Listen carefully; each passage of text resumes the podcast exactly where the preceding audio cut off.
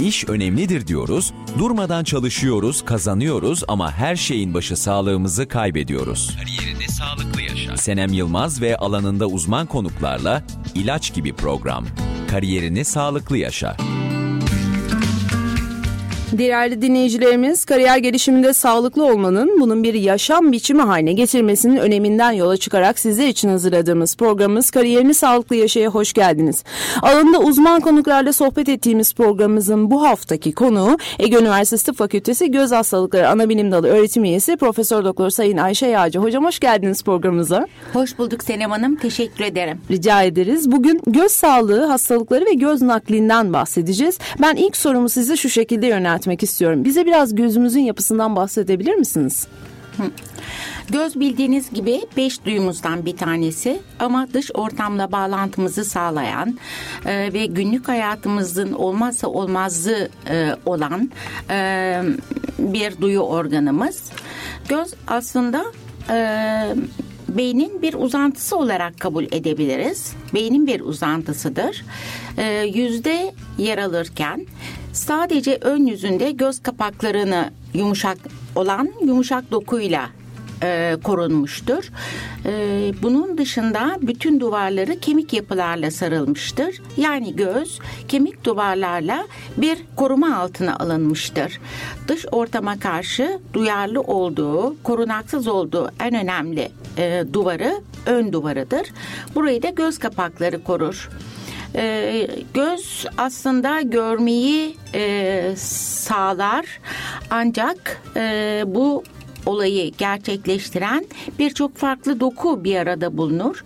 Her şeyden önce bize e, dışarıdan baktığımız objelerden gelen ışık ışınlarının öncelikle gözün saydam kırıcı ortamlarından geçmesi ve arkada sarı nokta olarak bilinen e, bölgede odaklanması lazım.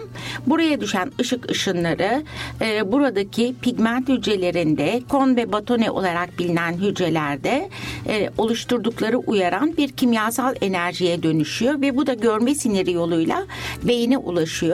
Beyin beyindeki görme merkezinde den başlayan görme stimulusu daha doğrusu görme işlevi e, bizde objeleri tanımamıza, görmemize, derinlik hissine tayin etmemizi sağlıyor. Bunun için çok farklı yapıları var. Gözü saydam ortamları var, kırıcılığını sağlayan ortamlar var, beslenmesini sağlayan ortamlar var. Bunların hepsinin görevlerinin ayrı ayrı tam olması gerekmektedir. Şimdi elbette ki hepimizin isteği sağlıklı bir göze, sağlıklı bir organa Hı-hı. sahip olmak ancak maalesef bazen göz kusurları meydana geliyor. Hı-hı. Bu göz kusurları nedir? Daha doğrusu göz kusuru ne demektirden başlayalım. İsterseniz sonra size hipermetrobu ve miyobu sonra da astigmatı sormak istiyorum. Aslında bunu göz kusuru değil de görme kusuru olarak e, söylemek daha doğru olacak. Çünkü kırma kusuru olan kişilerde göz kusurlu değildir. Görme işlevinde bir kusur vardır. Bu kusur da genellikle bir şekilde düzeltilebilecek bir kusurdur. Başka bir organik patolojiler eşlik etmiyorsa. Görme kusuru dediğimiz zaman sağlıklı görmede e, objelerden gelen ışık ışınları sarı noktada odaklanması gerekirken bu kırma kusurunun düzeyine göre kırma kusuru olanlarda bu sarı noktada odaklanmıyor. E, bunun önünde arkasında farklı düzlemlerde odaklanıyor.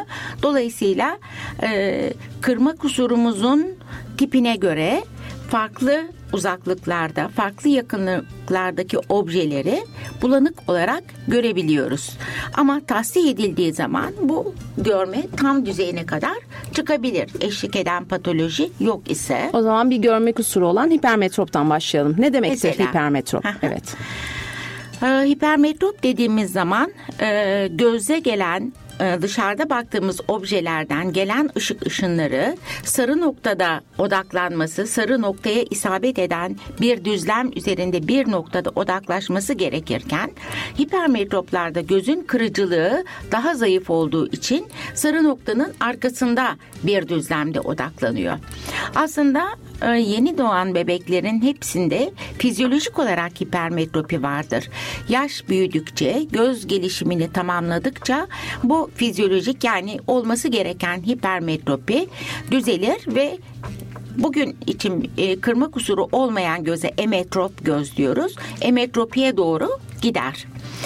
Hipermetrop e, çocuklarda dolayısıyla daha fazla e, görülmektedir ve yaşla birlikte e, 8 yaşına doğru giderek göz gelişimini tamamladıkça azalmaktadır.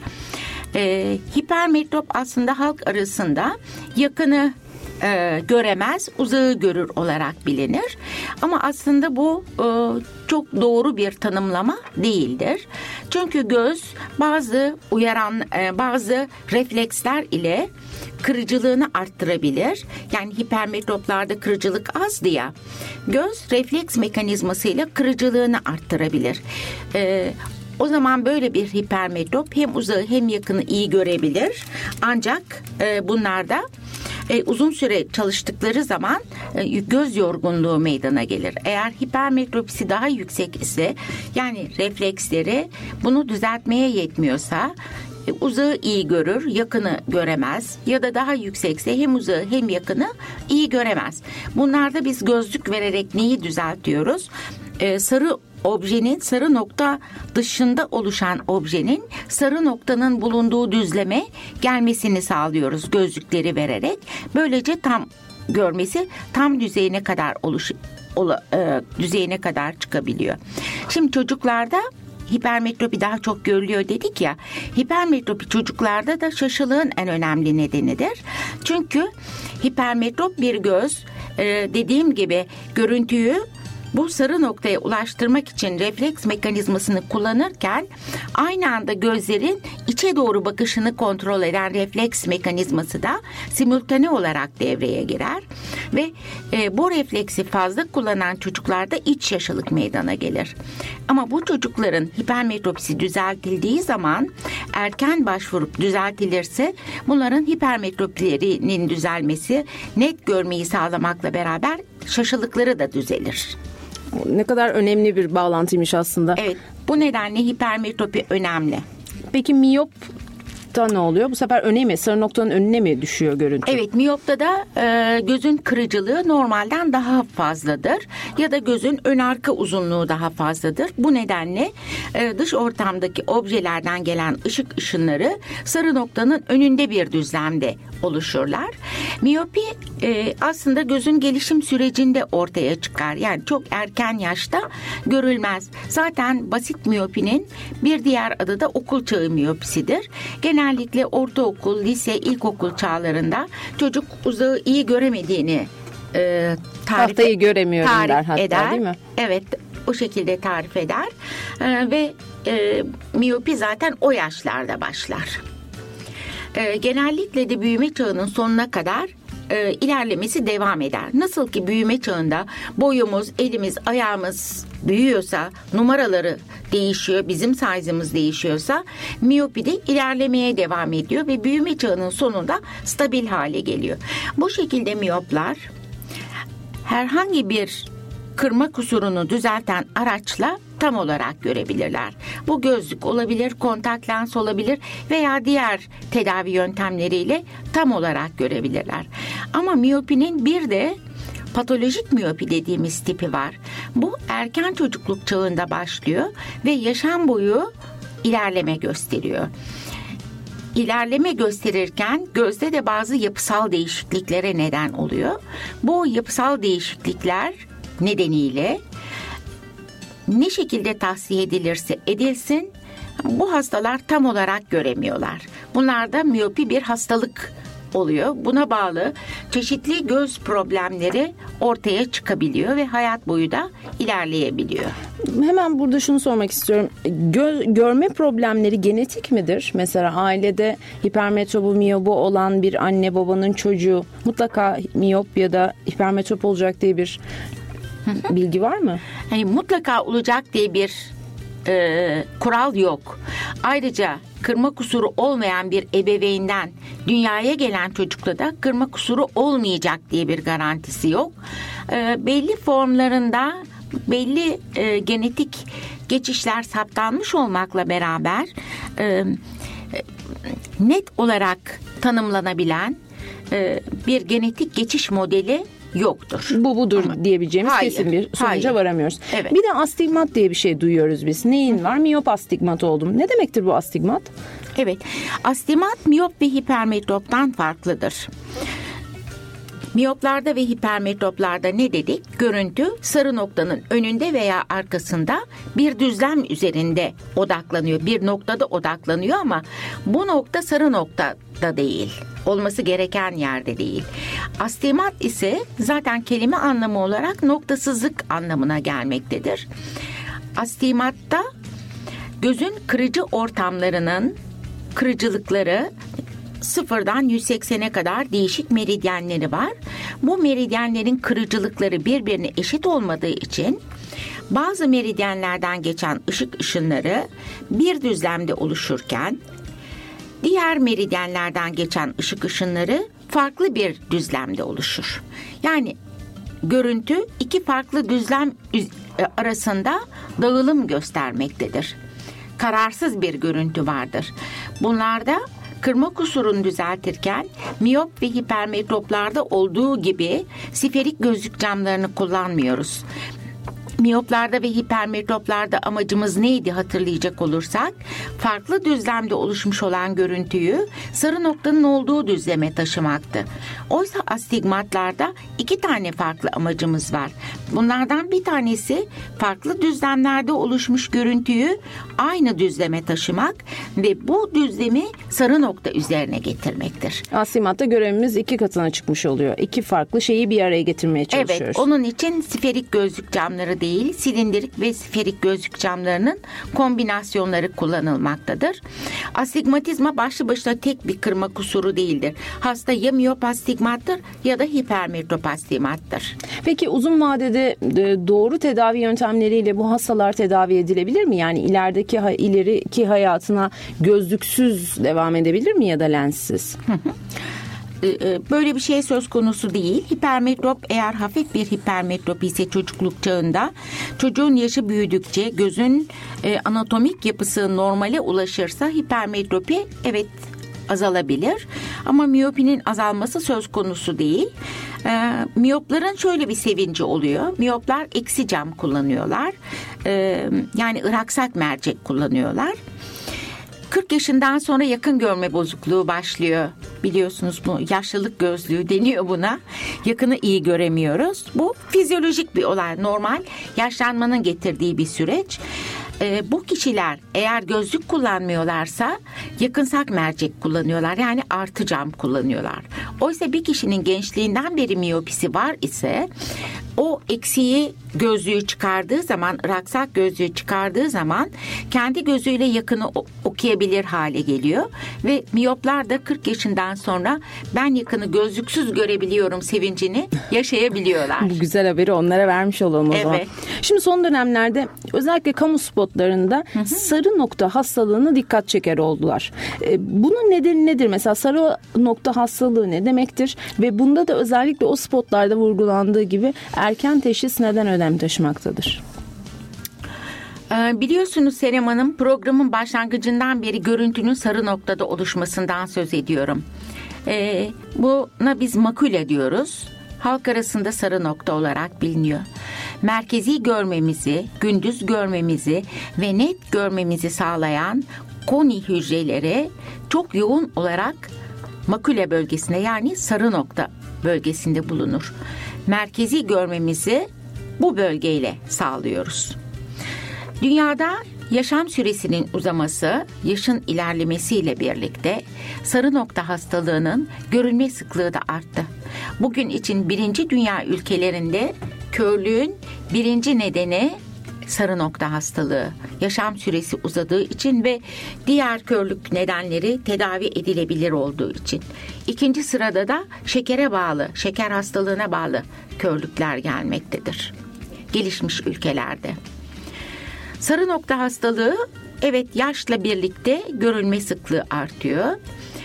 Buradaki koni hücrelerini e, destekleyen, e, onların fonksiyonunu gerçekleştiren, destek olan pigment epitel tabakası var. Pigment epitel tabakasında ve konilerin de meydana gelen dejeneratif değişiklikler yani yaşa bağlı değişiklikler buradaki dizilimi bozuyor ve hücrelerin fonksiyonlarını bozuyor.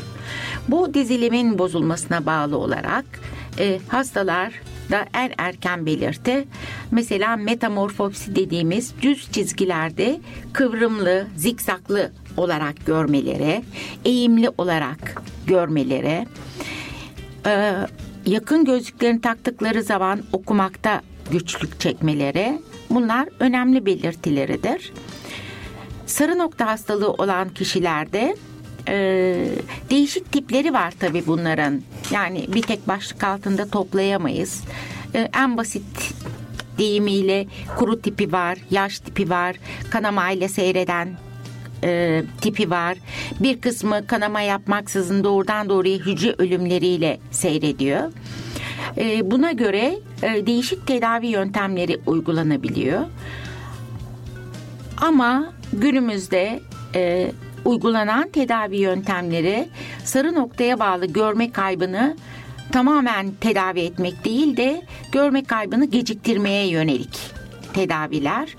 Pek nadir olarak bazı tiplere de daha uzun süreli bir iyilik sağlanıyor. Özellikle entelektüel kişiler, entelektüel kapasitesi yüksek kişilerde sarı nokta hastalığı ciddi bir yaşa bağlı değişiklikler de eklenince depresif e, değişikliklere neden oluyor. Kitap okumaya, bulmaca çözmeye alışkın olan bir birey bu fonksiyonlarını yerine getiremez oluyor.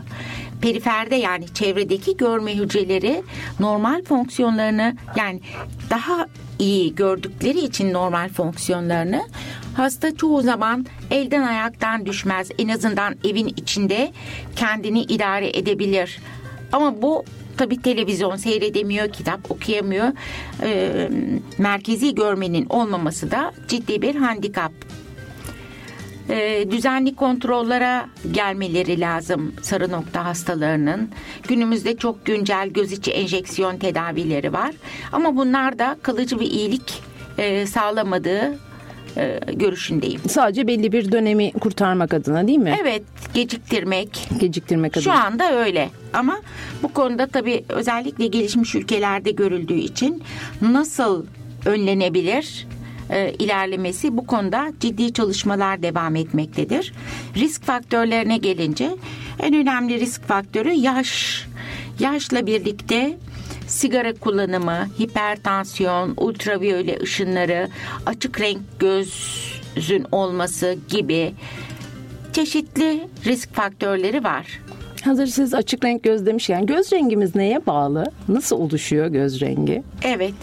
Göz rengi e, gözün iris tabakasındaki pigmentlerin ışık absorpsiyonu e, absorpsiyon değerleri ile ilintili göz rengi. Göz rengimiz evet. yani. Ama genetik faktörü de muhakkak vardır Kesinlikle. değil mi bunda? Kesinlikle. Kesinlikle. Var. Şimdi ben size bir de bir başka önemli konu olan kuru gözü sormak istiyorum. Bunu çok fazla duyuyoruz etrafta ama ne demektir kuru göz? Kuru göz e, günümüzün hastalığı. Bundan 30 sene önce hatta 35 sene önce ben göz hastalıklarını yeni öğrenmeye başlamışken kuru göz bir kitabın bir paragrafında bir sayfa olarak e, bir satır olarak yer alırdı. Günümüzde kuru göz üzerine yazılan e, ciddi çok sayıda kitaplar var. Çok sayıda araştırma bu konuda devam ediyor.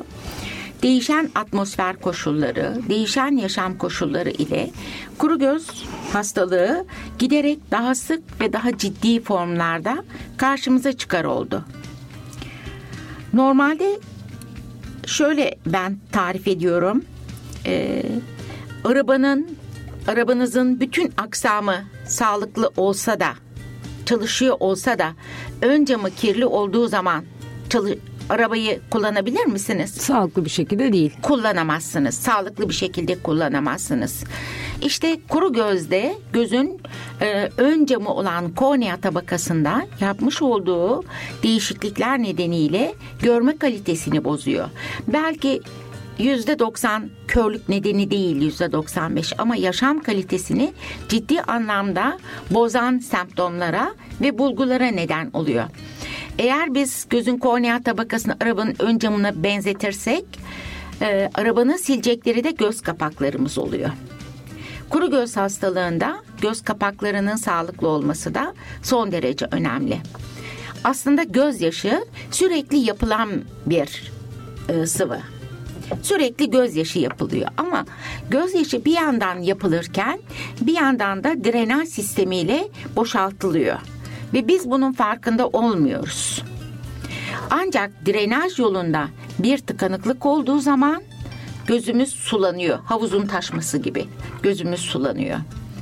Eğer ki gözyaşını salgılayan bezlerde bir yetersizlik olursa bu sefer de kuru göz meydana geliyor. Bunun her ikisi de zararlı. Göz sulanması kısmen tedavi edilebilir. Kuru göz içinde kesin tedavi olmamakla beraber oldukça daha palyatif, progresyonunu önleyici tedaviler vardır. Göz kapakları e, çok önemli kuru göz hastalığı açısından göz kapaklarının fonksiyonu, şeklinin e, sağlam olması çok önemli. Çünkü biz her gözümüzü kırptıkça, açıp kapattıkça ne yapıyoruz? Niçin kırpıyoruz acaba gözümüzü? Göz yüzeyindeki gözyaşı film tabakasını yeniliyoruz yeni bir film tabakası oluşuyor. Yeni bir gözyaşı film tabakası demek göz yüzeyinin besleyici e, elektrolitlerini sağlayan, proteinlerini sağlayan, enfeksiyonla mücadele eden proteinlerini iyileştirmeye, yara iyileşmesinde pozitif etki gösteren proteinlerini sağlıyoruz. Yeni bir gözyaşı film tabakasıyla. Eğer göz kapaklarında bir defekt var ise göz kırpmayla veya gözün kapağının yapısıyla ilgili bir problemimiz varsa biz göz kırpma hareketini tamamlayamayacağız ve göz yüzeyinde gözyaşı film tabakası yenilenemeyecek. O zaman ne olacak? Aynen kuru bir toprağın yüzeyi nasıl çatlıyor ise göz yüzeyindeki epitel tabakalarında da böyle küçük çatlaklar meydana gelecek. Ve bu çatlaklar hem hastada ciddi şikayetlere hem de görme fonksiyonlarında bozulmaya neden olacak.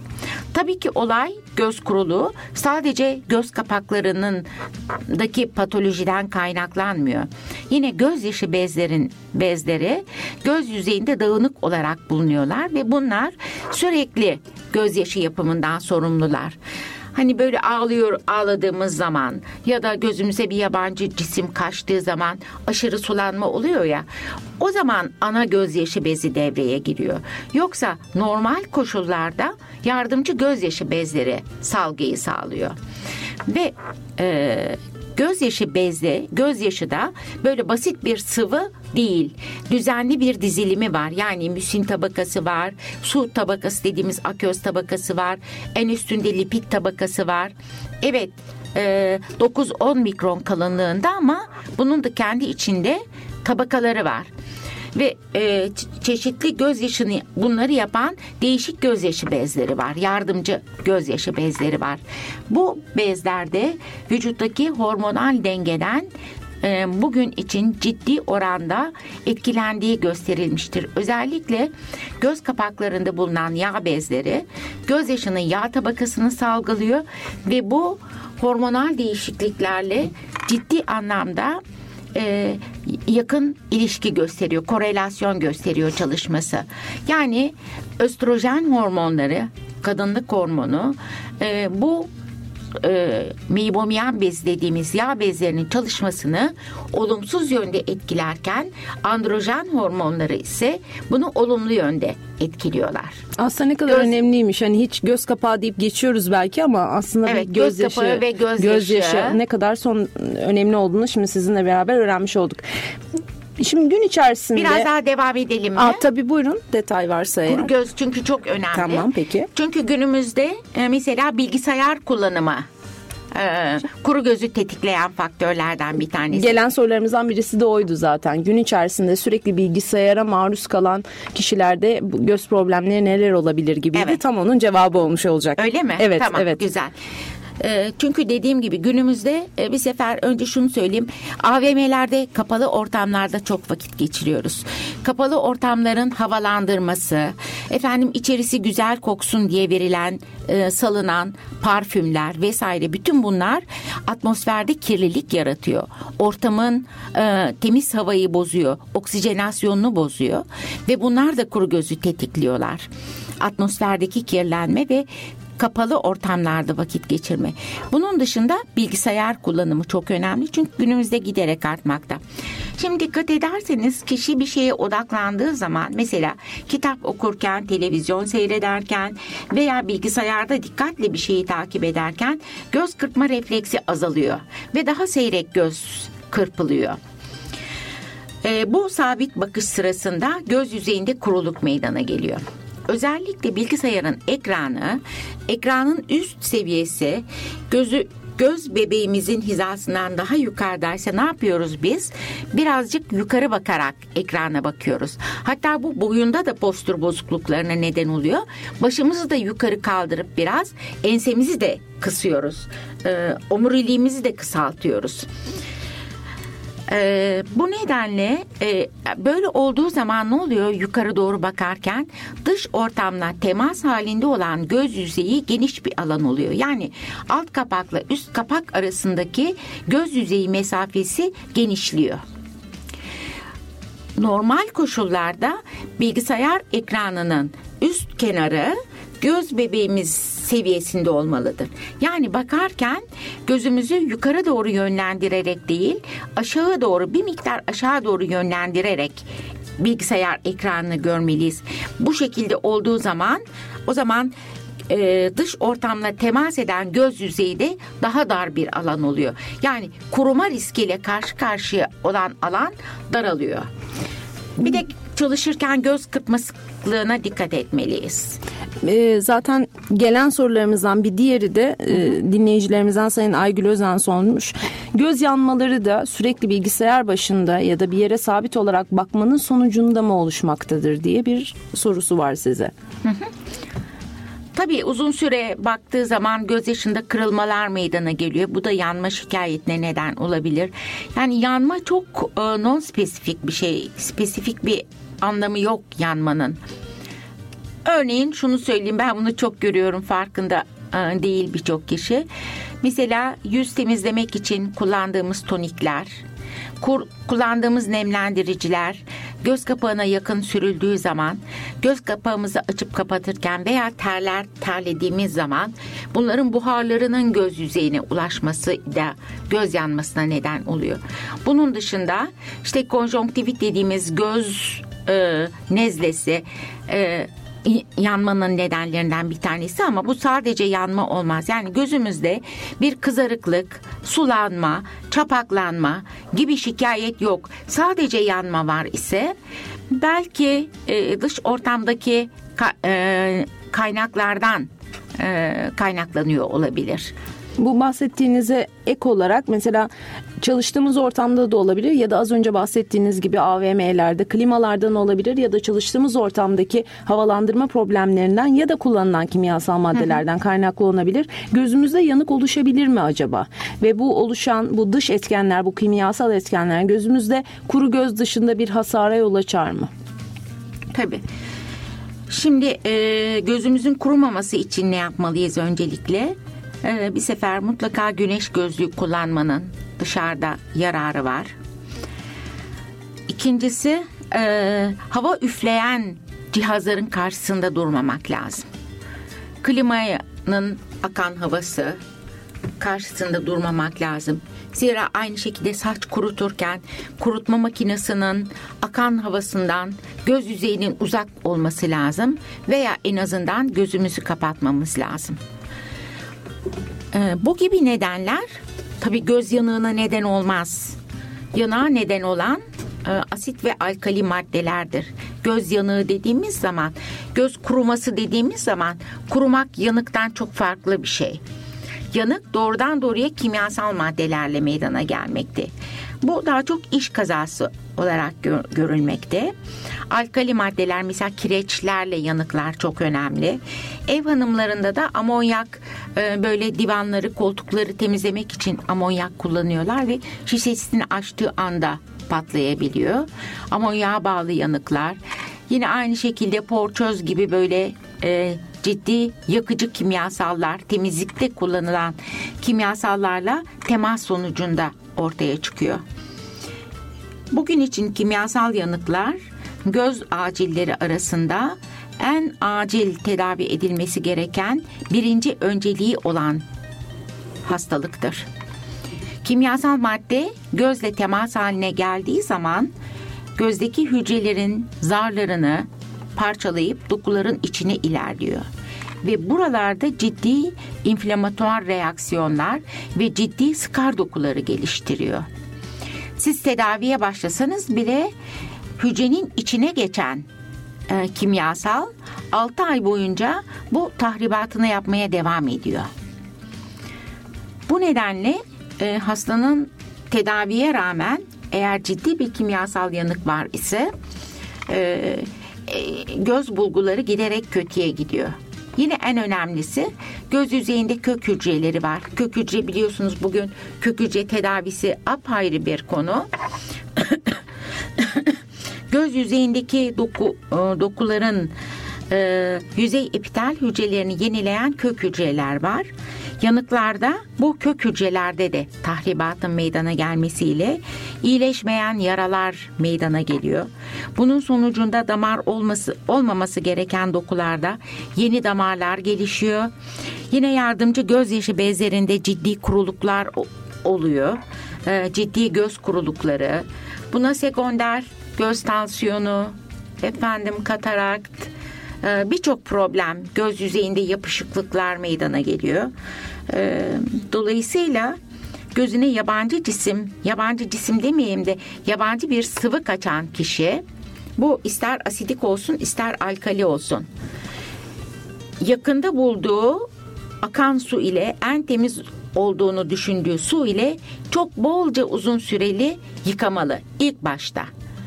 Tabii ki en kısa zamanda acil olarak da göz hekimine ulaşması lazım. Ama dediğim gibi bu hastalar bize geldikleri zaman e, gözüne kaçan kimyasal maddenin konsantrasyonu, gözde kalma süresi ve kaçan yabancı maddenin miktarı ve de e, e, ciddiyetine göre yani ne kadar yakıcı olduğuna göre değişen şekilde e, tahribat meydana geliyor. Biraz önce bahsettiğiniz göz tansiyonu diye bir kavramdan ne demektir göz tansiyonu? E tabii nasıl kol tansiyonumuz varsa göz tansiyonumuz da var.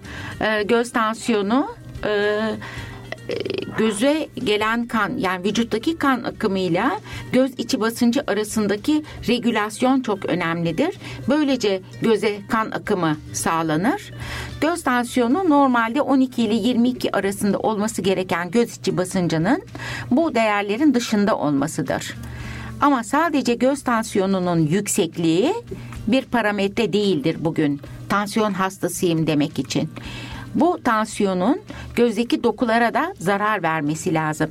Yani görme sinirinde nöronların kaybına, sinir liflerinin kaybına neden olması ve yine görme fonksiyonuna e, olumsuz yönde etkileyecek e, e etkileyecek e, nedenleri olması lazımdır programın ilk bölümünün sonuna geliyoruz. Bu bölümde size şunu sormak istiyorum. Göz çizdirme denen bir operasyon var. Göz çizdirme operasyonu nedir ve hangi tip hastalara uygulanmaktadır? Şimdi bu tedavi son 30-40 e, 30 yıldır diyeyim e, giderek artan bir şekilde güncellenmekte. Bundan 10 e, sene önce 20 sene önce sonuçları çok güvenilir değildi. Ama bugün için geliştirilen teknikler ve e, geliştirilen cerrahi cihazlar sayesinde daha önceden e, sonucu bilinebilir hale gelmiştir. Daha güvenilir hale gelmiştir. Göz çizdirmesi gözdeki görme kusurlarını düzeltmeye amacıyla uygulanır. Gözün önündeki camsı tabaka yani kornea tabakasının yeniden şekillendirilmesidir. Bu e, başlangıçta korneanın çizilmesi olarak yapılıyordu. E, bugün için o yöntem artık e, çeşitli dezavantajları ortaya çıktığı için terk edilmiştir. Bugün için e, lazer ile kornea tabakası şekillendirilmektedir. Kırıcılığı eğer korneanın çünkü göze gelen ışık ışınlarının en önemli kırıcı ortamı kornea tabakasıdır. Şöyle diyeyim size 42 dioptri kadar kırıcılığı vardır. Gelen ışık ışınlarına yön değiştirmektedir. Göz çizdirmesinde ne yapılıyor? Miyoplarda ve hipermetroplarda bu kırıcılık azalmış ya da artmıştır. Eğer kırıcılık artmışsa kornea bu kırıcılığı azaltma şeklinde değişecek gibi yeniden şekillendirilir. Azalmışsa artacağı şekilde yeniden şekillendirilir. Asimat da tedavi edilebilir lazer ile. Lazerle göz çizdirmekle. Ama tabii bunun için hastanın gözünün yapısı önemlidir. Korneanın yapısı, gözyaşı fonksiyonları önemlidir. Yani hasta tam bir göz muayenesi olmadan e, gözü bu çizdirmeye yatkın mıdır, uygun mudur, değil midir bunu belirlemek mümkün değildir. Yine lazer ile güvenilir bir şekilde göz çizdirilmesi belli bir dioptriye kadardır. Bunun için güvenilir olan 5-6 dioptridir. Yani 5 derece 6 dereceye kadar olan kırma kusurları çizdirme yöntemiyle eğer hastanın korneası yeteri derecede kalın ise mümkündür. E, bugün içinde daha güvenilirdir. Daha güvenilir bir yöntem olarak siz de bunu tavsiye ediyorsunuz geçmişe Ha, nazaran. olabilir ama e, şöyle bir şey daha var Senem Hanım. Bunun yapılması için kişide göz kusurunun ilerlemesinin durmuş olması lazım. Yani bir yıl, iki yıl boyunca hastanın göz muayeneleri yapılacak ve eğer kırma kusurunun değişimi durmuş ise, sabitlenmişse o zaman yapılır. Yani ben işte 15 yaşında yaptırayım da bozulursa tekrar yaptırayım böyle bir şey yok. Yani bir kez yapılır. Ee, ancak bir sorun varsa ikinci defa tekrarlanabilir. Onun için kırma kusurunun stabil olması lazım. E, bu da genellikle e, 22-23 yaş civarı oluyor. Dolayısıyla doğru bir hekim kontrolüyle ve takibiyle e, göz Kesinlikle. çizdirme operasyonunun yapılması için ilgili tetkiklerin yapılması gerekiyor. Evet. Programımızın ilk bölümü burada sona eriyor. Şimdi kısa bir müzik arası vereceğiz. Sonrasında göz naklinden yani halk arasında göz nakli ama sizin tıp dilinizde kornea naklinden bahsedeceğiz. Birazdan görüşmek üzere efendim.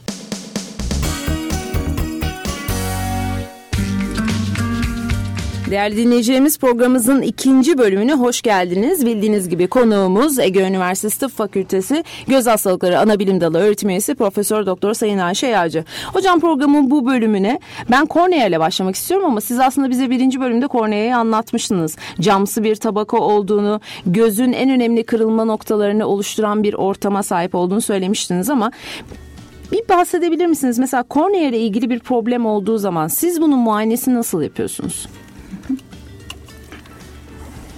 Şimdi e, sizin de söylediğiniz gibi kornea e, göze gelen ışık ışınlarının ilk karşılaştıkları kırıcı ortam ve üzeyi- üzerindeki gözyaşı film tabakası ile son derece düzgün bir yüzey oluşturmaktadır.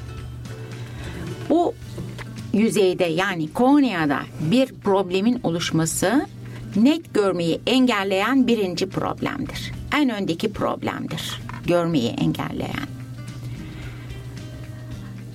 Kornea e, camsı bir tabaka, koruyucu mekanizmaları en önemlisi göz kapakları, damarsız bir tabaka ve e, gözle baktığımız zaman yani çıplak gözle çok gross bir patoloji varsa görebiliriz.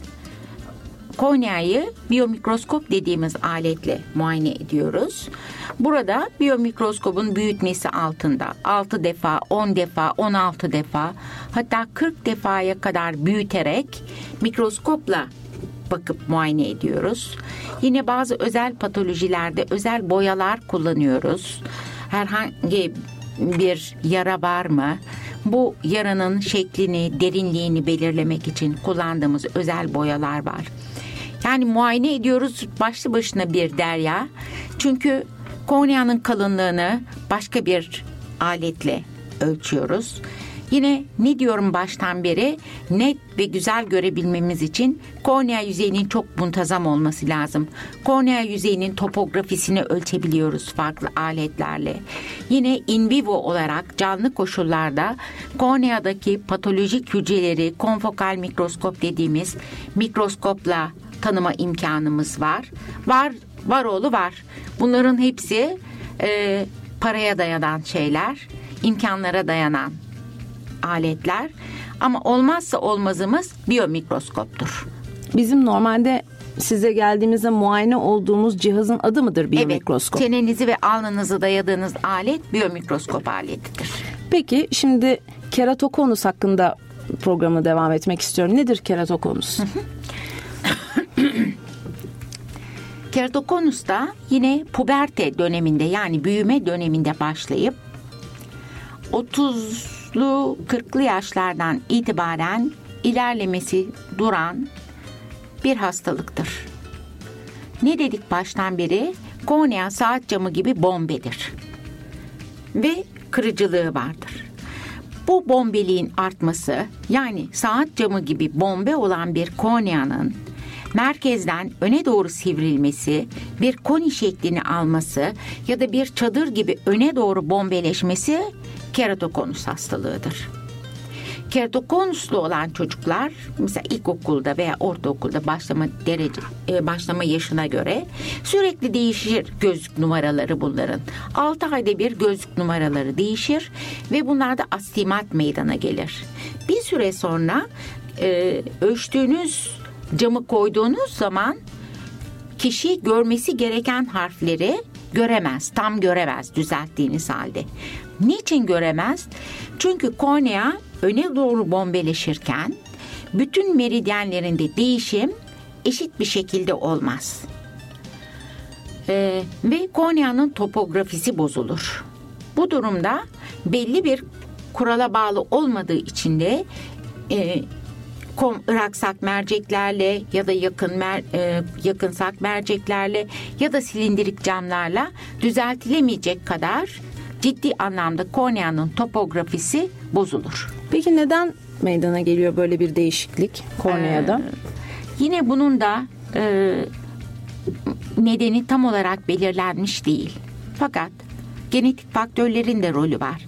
Fakat birebir en yakın ilişki kurduğumuz şey gene izleyicilerimiz açısından çok önemli olduğunu düşünüyorum. Alerjik konjonktivit yani alerjik göz nezlesi. Özellikle bahar aylarında e, veya bazen yıl boyunca süren gözde kaşınma, kızarıklık, e, çapaklanmayla ortaya çıkar bu. Kişiler gözlerini kaşırlar, ovuştururlar. Bu ovuşturmanın yaptığı mekanik etki korneanın biyomekanik özelliklerini bozar ve kornea öne doğru bombeleşir. Alerjik konjonktiviti olan ve e, ciddi göz kaşınması olan kişilerde gözü ovuşturarak kaşımak keratokonusu tetikleyen en önemli nedenlerden bir tanesidir. Halbuki ilk yaptığımız reflekstir değil mi? Evet. Bizimki kadar yani alerjisi olmayan kişilerde böyle zaman zaman kaşımak değil. Bunlar uzun süreli olarak kaşıyorlar birincisi. İkincisi de göz nezlesine bağlı olarak bunların göz yaşında inflamasyonu uyaran proteinler bulunuyor. Bu oluşturmanın mekanik etkisi ve ortamdaki inflamatuar protein, etkili proteinlerin kombinasyonuyla keratokonus tetikleniyor. Bu nedenle biz alerjisi olan kişilerde ve gözünü kaşıyanlarda ilk önce tavsiye ettiğimiz soğuk kompres. Soğuk kompres yapmaları kaşıntıyı e, azaltacak en önemli koruyucu önlemdir. Çünkü kaşımak kesinlikle problemi çözmez. Kaşımak kaşıntıyı uyarır. Siz kaşıdıkça hücrelerden dışarıya kaşıntıyı yapan histamin ve benzeri e, salgılar salgılanır. Proteinler salgılanır ve bunlar kaşıntıyı daha da arttırır. Ee, bunun yanı sıra keratokonustan bağlantı kurmuştuk. E, keratokonusu tetikleyen en önemli neden alerjiye bağlı gözün ovuşturulması. Yine belli bazı sendromlarda görülme sıklığı keratokonusun artmıştır. Keratokonus ilerledikçe kişinin ne görmesi bozulur. Bu da özellikle puberte yani gençlik çağlarında olduğu için kişiler çabuk farkına varırlar bunun. Gözlük camından istifade edemezler. O zaman nasıl tedavi ediyoruz keratokonusu? Şimdi e, günümüzde farklı e, çok farklı tedavi yöntemleri son 10-15 yıl içinde gelişti. Tabi oluşmuş olan keratokonusu geri döndürmek değil tedavi dediğimiz zaman. En azından erken saptanırsa bunun progresyonunu durduracak tedavi yöntemleri var şimdi. Bunlardan bir tanesi cross-linking adı verilen e, çapraz bağlama tedavisi. Burada e, hastanın gözüne A vitamini damlatılıyor ve sonra ultraviyole ışığına maruz kalıyor kornea. Bu hücreler arasındaki bağlantıları, e, çapraz bağlantıları yapılarını değiştiriyor ve korneayı sertleştiriyor. Dolayısıyla öne doğru bombeleşmesini azaltıyor. Keratokonusun dolayısıyla progresyonunu azaltıyor. Bu tedavi son 10 yıldır uygulanabilir hale gelmiştir. Daha önceden e, progresyonu önleyecek herhangi bir önlem e, yoktu. Kişilerin görmesi için ne yapıyoruz? Başlangıçta gözlükle e, yüksek numaralı ya da astigmat camlarla görebilen kişiler keratokonus ilerledikçe tasihle gözlük tasihle göremez oluyorlar. Bunlara sert kontak lens takıyoruz. Sert kontak lens taktığımız zaman e, bu lens korneanın şeklini almıyor. Korneanın yüzeyinde muntazam bir kırıcı ortam oluşturuyor. Ve bunun kırma indeksi gözyaşının kırma indeksiyle yakın olduğu için kornea, gözyaşı ve kontak lens birlikte muntazam bir yüzey oluşturuyor ve kişi gözlükle göremeyeceği kadar iyi bir görme keskinliğine sahip olabiliyor kontak lensle. Ama e, kontak lenslerin kullanımı Özellikle alerjisi olan kişilerde sorunlu. Kontak lens alerjiyi tetikliyor. Bunun yanı sıra eğer çok ileri ise kontak lensinde uygulanamadığı uygulanamayacağı kadar ileri ise e, o zaman kornea transplantasyonu dediğimiz kornea nakli gerekiyor. Evet şimdi hazır ona gelmiştim ben de halk arasında göz nakli ama sizin tıp dilinde kornea nakli olarak bilinen bu operasyondan bahsedebilir miyiz? Bir de buradan organ bağışına vurgu yapmak istiyorum. Çünkü siz yıllar önce Yaşar Üniversitesi'nde organ bağışı ile ilgili bir e, konferansa gelmiştiniz. Orada da vurgulamıştınız bunu. Demiştiniz ki organ bağışı son derece önemli. Özellikle bizim için hani bildiğiniz gibi gözü direkt nakletmiyoruz. Kornea nakli dolayısıyla kornea bağışı. Ben ikisini bağlantılı olarak size sormak istiyorum hocam. Tamam. Selim Hanım. Şimdi e, kornea nakli evet büyük ölçüde halk arasında bunun e, tam bir göz nakli olmadığı, kornea tabakasının değiştirilmesi olduğu anlaşılmış olmakla birlikte halen günümüzde e, gözü örneğin arkada sarı noktada veya başka bir yerde mevcut olan patolojiler nedeniyle göz nakli olmak için başvuran hastalarımız var. Öncelikle şunu söyleyelim. Kornea nakli kimlere yapılır? Eğer kişinin görme eksikliği kornea tabakasındaki bir problemdense yani saydam olması gereken camsı tabakada önde bombe olan bu camsı tabakada patoloji var ise Diğer bölgeleri sağlamsa gözün o zaman yapılır. Ve biz sadece kornea tabakasını değiştiriyoruz. Çünkü artık e, programımızı baştan beri izleyen, e, dinleyen dinleyiciler de öğrenmiştir. Gözün birinci koşulu korneanın e, saydam olmasıdır. Bu saydamlık bozulmuşsa o zaman biz kornea tabakasını değiştiriyoruz. Mesela şöyle hastalar var. Hocam ben çocuğuma gözümü bağışlayabilir miyim? Kornea gören bir insandan, yaşayan bir insandan alınmaz. Çünkü kornea tabakasını almak demek gözü almak demektir. Ee, kornea kimlerden alınıyor? Ee, karaciğer böbrek gibi, kalp gibi e, deserebre olan yani e, hastanın kan dolaşımı durmamışken değil, kadavradan alınabiliyor. Ölümü takiben, vefatı takiben 5-6 saat içinde alınabilir kornea. Bu anlamda diğer organlardan daha avantajlı. Kornea nakli organ nakli değil aslında, doku naklidir.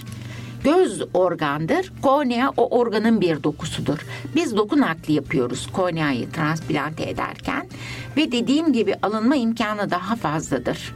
Ama canlıdan alınmaz tabii. Ee, ölümü takiben alıyoruz korneayı. Ee, koruyucu ortamlarda 15 güne kadar saklıyoruz. Uygun alıcılara bunu transplante ediyoruz. Bunun sıklığı ne kadar? Ee, şimdi kornea nakli sıklığı ben geçen gün radyoda, televizyonda gördüm. Kornea e, nakli geçen yıl 3000 küsür yapılmış. Ama bu hemen hemen böbrek nakliyle eşit. Kalp ve karaciğer naklinden daha az ama böbrek nakline yakın. Neden böbrek nakline yakın? Ee, en önemli nedeni böbreğin yaşayan donörden de alınabiliyor olması.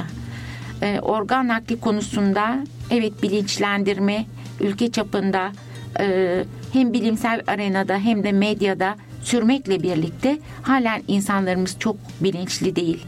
Bu konuda e, size e, övünçle bir konudan bahsedebilirim ki yine aynı haberde duyduğuma göre kalp ve karaciğer böbrek nakli konusunda yani organ nakli konusunda deserebre olmuş olan hastalardan verici sıklığında İzmir birinci sıradaymış. Aa, ne kadar güzel. Evet yani İzmir en fazla e, organ nakli e, organ vericisinin bulunduğu organlarını verme talebi geldiği zaman ailelerin bunu kabul etme oranı en yüksek olan şehirmiş. Düşünün İstanbul İzmir'in 3-4 katı nüfusa sahip olmakla beraber İzmir'de bağışlanan organ sayısı İstanbul'dan daha fazla. Ne kadar Evet bu sevindirici. bana ait bir veri değil. Geçen gün televizyonda söyledi. Biz de İzmir bu dedik. Süper. Ben birkaç tane e, soru daha sormak istiyorum. Gene izleyicilerimizden, dinleyicilerimizden gelen bir soru. Katarak konusunda katarak nedir diye soruyorlar. Ameliyat olduğumuz zaman tekrar başa dönebilir mi katarak tekrar ikinci üçüncü defa olmamız gerekir mi gözümüze ne gibi zararlar verebilir diye bir sorumuz var. Senem Hanımcığım biraz daha şu kornea naklini tamamlayalım mı? Peki olur. Ondan sonra tabii, katarak tabii. var mı vaktimiz? Vaktimiz tabii ki var. Tamam. Şimdi kornea nakli konusunda biraz bilgilendirmek istiyorum. Kornea nakli kornea damarsız bir doku olduğu için kornea naklinde red or- riski diğer organlar kadar fazla değildir. Çünkü vücudun koruma sistemi e, nakledilen yabancı dokuyu tanıma riski çok yüksek değildir. Özellikle keratokonus hastalarında kornea damarlı olmadığı için red riski yüksek değildir. Bu nedenle prognozu en iyi olan nakiller arasındadır. E, kornea nakli özellikle iki gözü görmeyen bireylerde e, Mesela bizim kornea nakli keratokonuslu olup kornea nakli çocukken kornea nakli yaptığım hasta Bugün üniversiteyi okuyan var, tıp fakültesini okuyan var, e, sağlık teknisyeni olan var. Hatta en son kornea nakli yaptığım hasta e, aşağı yukarı 40'lı yaşlarda ve beyaz bastonla gezen bir hasta. Braille alfabesini kullanan bir hasta. Arkadaşlarının çoğunda kornea nakli başarısız olduğu için e, nakil olmak istemiyordu. Fakat prognozu yani seyrinin iyi olacağından emin olduğum için ben hastaya ısrarla kornea naklini tavsiye ettim. E, ve bu o, kişi yine İstanbul Üniversitesi Hukuk Fakültesini birincilikle bitirmiş olan bir e, erişkin Harika. erkek hastaydı. İzmir'de yaşıyor ve kendisi gibi görme özürlü bir işi var. Son derece entelektüel birisiydi ve bugün için beyaz bastonsuz dolaşıyor. Harika. Ee, ve e, Braille alfabesini kullanmıyor. Normal kitap okuyabiliyor. Son derece mutlu. Sadece e, diğer gözü de görmüyor. Tabii hastanın iki gözü de görmüyor. Ama hastanın yaşam şekli değişti. Bu denli mutlu. E, bu denli iyi sonuçlar veriyor. E, Bunun için kornea nakli konusunda ve diğer organların nakli konusunda e, bütün e, dinleyicilerin kendi e, pozitif enerjilerini çevrelerine de yansıtmaları gerekiyor. Bu pozitif düşünceleri çevremize yayarsak verici konusunu biraz daha art konusunda insanları ikna edebiliriz. Çünkü halen bu kadar bilinçlendirme çabasına rağmen gelişmiş ülkelere göre çok az e, verici oranımız. E, çünkü çok işe yaradığı işte bireyler olabiliyor verdiğim örnekte olduğu gibi. Siz kataraktı merak ediyorsunuz değil mi? Gelen bir sorumuz o şekildeydi. Ha, gelen soru. Evet. Tamam. Katarak konusunda hocamız kısa bir bilgi verebilir mi? E, katarak aslında gözümüzde olabilecek en iyi hastalık günümüzde. E, tabii katarak da aslında yaşla birlikte olan e, bir hastalık olarak biliniyor ama doğumsal olabilir, travmaları takiben gelişebilir. Hepsinin kendi arasında kendi özellikleri var. Buna göre tedavi parametreleri var. Ama bildiğimiz katarak yaşla beraber gelişiyor ve gözün ikinci önemli kırıcı ortamı olan lensi yani göz merceğinin opaklaşması oluyor. Korneayı takiben daha geriye doğru gider giderken göz sarı noktaya doğru ilerlerken uğramış olduğu ikinci önemli kırıcı ortam lenstir. Lens e, yaşam boyunca net görmemizi sağlar. Yani baktığımız objelerin görüntülerinin sarı noktada oluşması için lensin uyum mekanizmasını çalıştırması gerekir. Ee, yaşla beraber bu uyum mekanizmasının bozulması sonucu zaten yakın görme bozukluğu gelişiyor. Zamanın geçmesiyle saydam olan bu mercim ben lensi bir kayısıya benzetiyorum böyle. Dışta zarı var. Onun içinde yumuşak kısmı ve ortada da kayısının çekirdeğine tekabül eden nükleosu var. Nükleus biliyorsunuz böyle sert ve opak geçirgen bir şey değil.